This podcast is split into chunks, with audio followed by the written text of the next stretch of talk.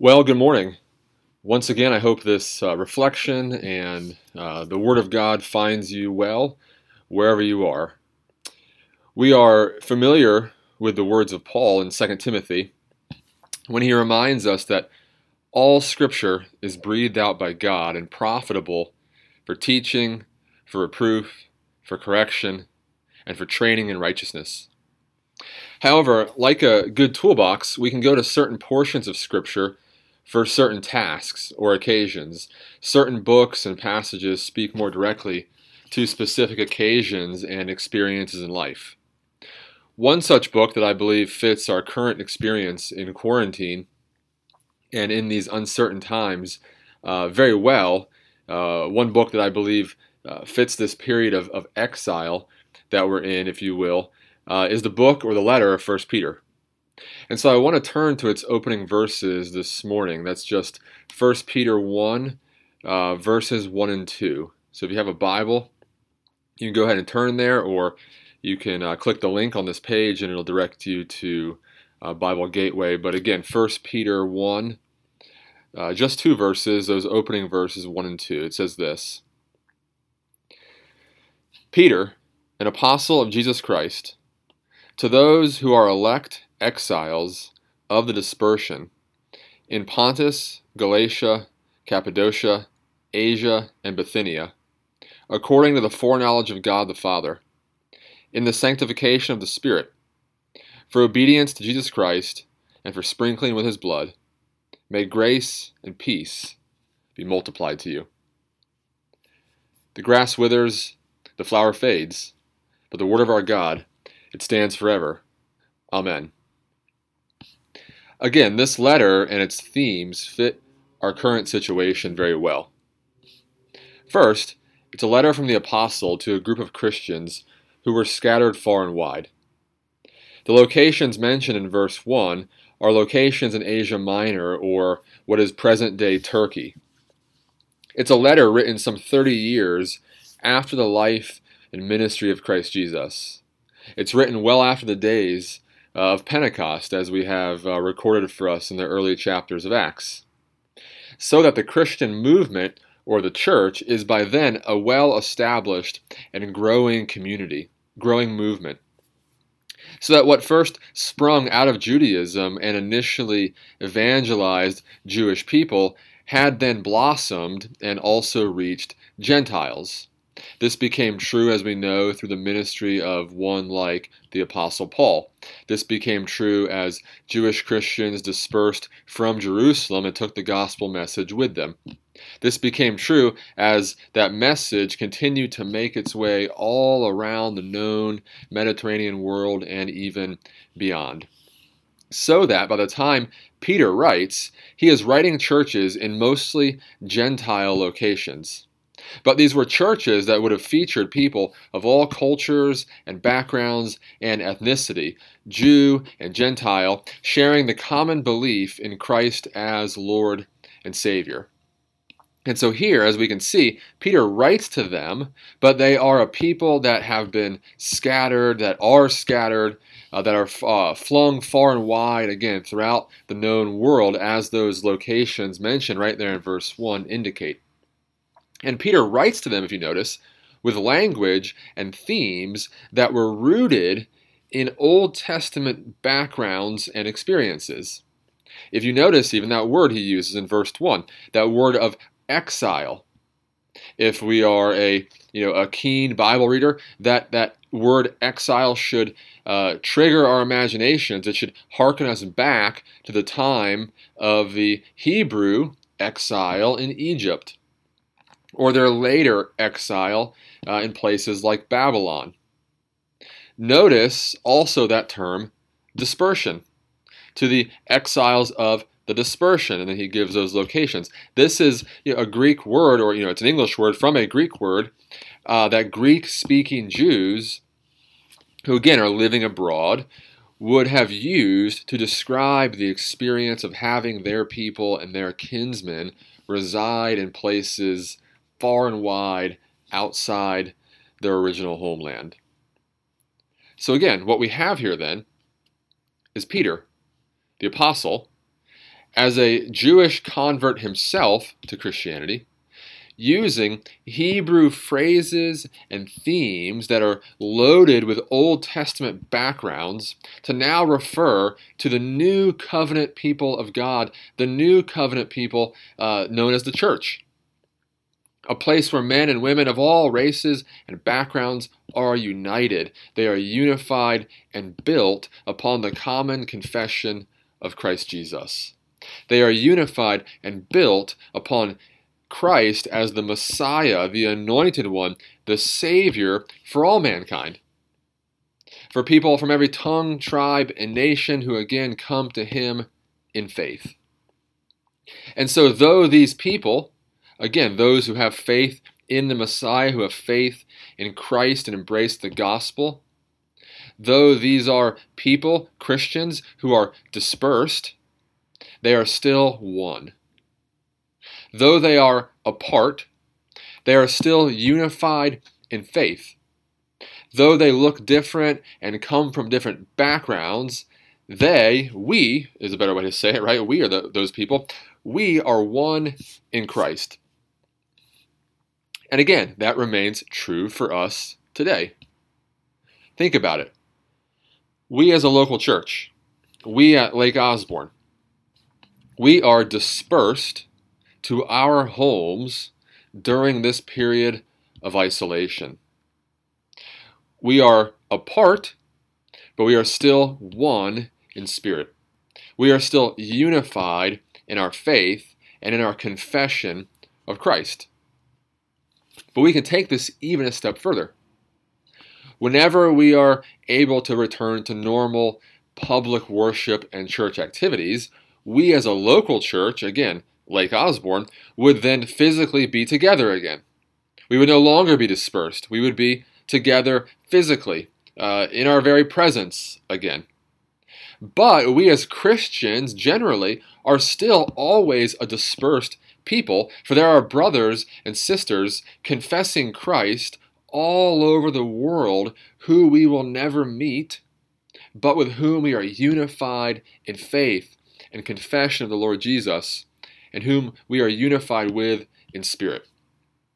And of course, what we have in common with those brothers and sisters, what all followers of Christ have in common, collectively at every time and place, is again this idea that we are dispersed exiles. Dispersed exiles, or some translations uh, even say aliens. Dispersed aliens in a world and society that is not our true home.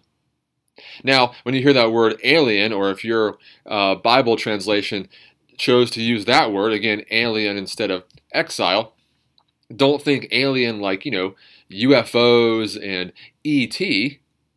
Don't get me wrong, there are times where, as a Christian, with our beliefs and commitment to Jesus, our countercultural morality and standards, we may feel like a UFO flying alien from Mars.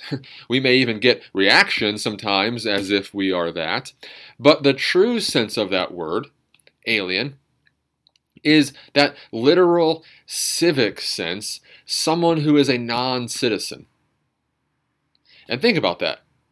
We have residency here in our earthly home but our permanent citizenship is in heaven, is in the city which is to come.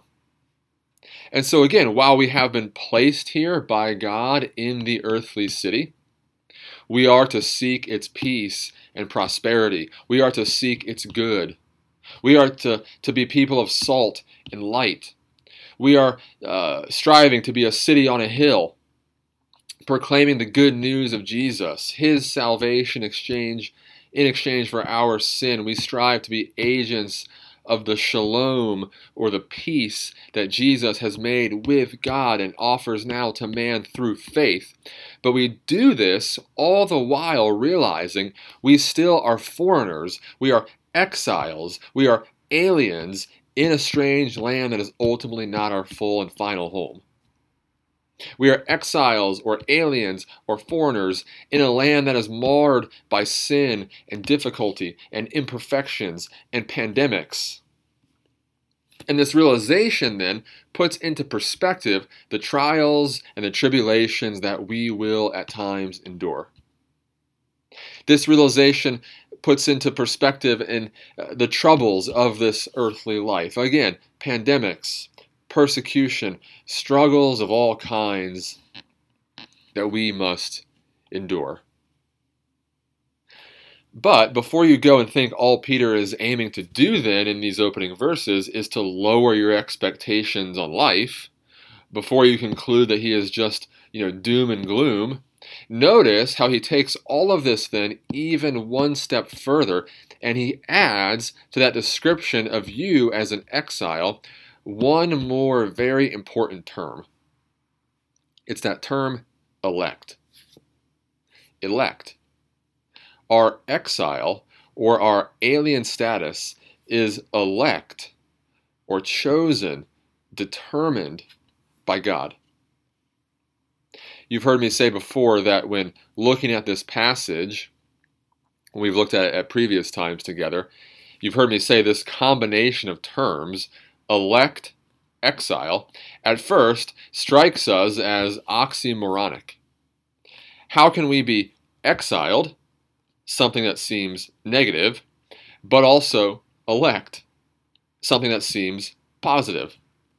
You've heard me say how this reminds me of when the comedian Jim Gaffigan laughs about the oxymoronic nature of the term happy camper.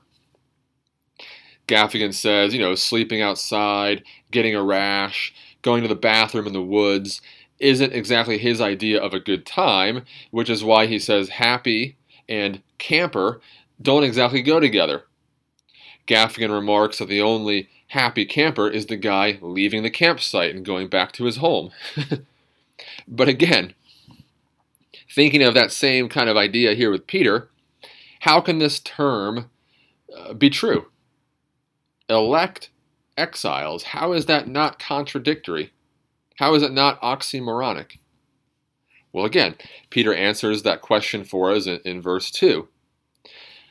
Our exile, our alien status, our experience as a Christian whose true home is in heaven is an elect status because, if you notice there in verse 2, it was foreknown by God the Father. It says, according to the foreknowledge of God the Father. This means it wasn't an accident. This means our status uh, isn't what it is today because God's plan failed. Rather, it's all very much a part of God's plan.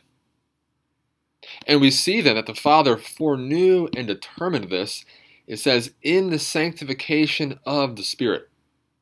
This means he determined to parse out the Christian life the way he has, that it might be a means of sanctifying us, or making us, who have already been saved, already been called, making us now progressively holy, making us more conformed unto the image of Christ, our Savior and Lord. As we know, trial and tribulation have a way of doing that, and Peter is going to elaborate on this later. They have a way of doing that, uh, refining us, if you will, sanctifying us in ways that success and prosperity sometimes cannot. It is a way of reminding us that just as the cross preceded the crown for Jesus, so it is often for his followers as well. So, our experience then, our journey, our testimony as a Christian, is square in the palm of God's foreknown, sovereign, elect plan. And it has been designed for our sanctification in the Spirit. Ultimately, as the verse continues, that we might then be obedient. Look there again in verse 2 obedient to Jesus Christ, sprinkled by his blood.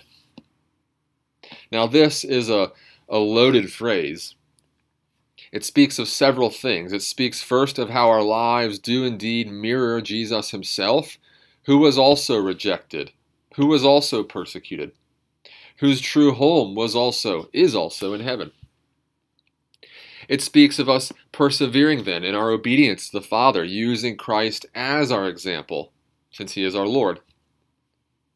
But most importantly, this phrase also speaks to the reality of the Christian, the one who trusts God, who follows Christ, and who endures.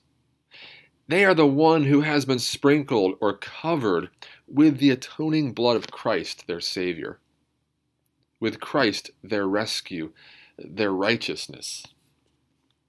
You see, this is clearly an Old Testament reference, and it can include several kinds of ceremonial occasions, but the one that is most compelling and perhaps even likely, given the way Peter orders these phrases, is the reference that you find in Leviticus 14 for someone who has been cured of leprosy. Or also in that chapter for how they would uh, cleanse houses that had featured some kind of impurity. If you go back and look in those texts, again, Leviticus 14, you can do it at another time, part of the ceremonial cleansing to declare them clean, again, both people and the, the buildings themselves, would include the sprinkling or the application of blood as a sign and a seal. And so it is here on this much grander scale. The Christian, the exile, the one foreknown, elect, and sanctified by God, no matter what life throws at them or what they endure, the Christian has been cleansed and declared righteous by the blood of Christ. The Christian has been sprinkled and made whole. In spite of all of our failures, in spite of all of our faltering moments, in spite even of our two steps forward, one step back kind of faith and trust in God during difficult moments. All of that is covered by the blood of Christ. All that has been sprinkled uh, upon us, anointed upon us. And this has happened in such a way that through Christ we have been made holy, declared holy and righteous. We have been set apart for His noble purposes. We have been anointed and called His own. And so it is then that this reality allows us to press on. It allows us to fix our eyes on Him. It allows us to know the grace and peace of our God, who was with us even in our sin and shame, but chose to save us, and who is with us now in our times of trial and tribulation, because not only doesn't He ever let us go, but because his grasping of us was never predicated upon our goodness or our cleanliness, but was predicated on that of Christ's. And so it's been his perfect blood then applied to us and now declared righteous upon us, so that only now, because of Christ, can we stand firmly in the salvation plan of God. But we can also stand firmly in this earthly life as well knowing, knowing that I am His and He is mine, bought with the precious blood of Christ. And so, as Peter goes on to say, there at the end of verse 2, this morning, this day, wherever you may be found, may grace and peace of all of these realities, the realities of the triune God, both they're all mentioned here. Father, Son, Spirit, the three in one God, may the grace and peace of the triune God be multiplied to you. May God bless you. May he keep you. May he cause his face to shine upon you this day, wherever you are found. Amen.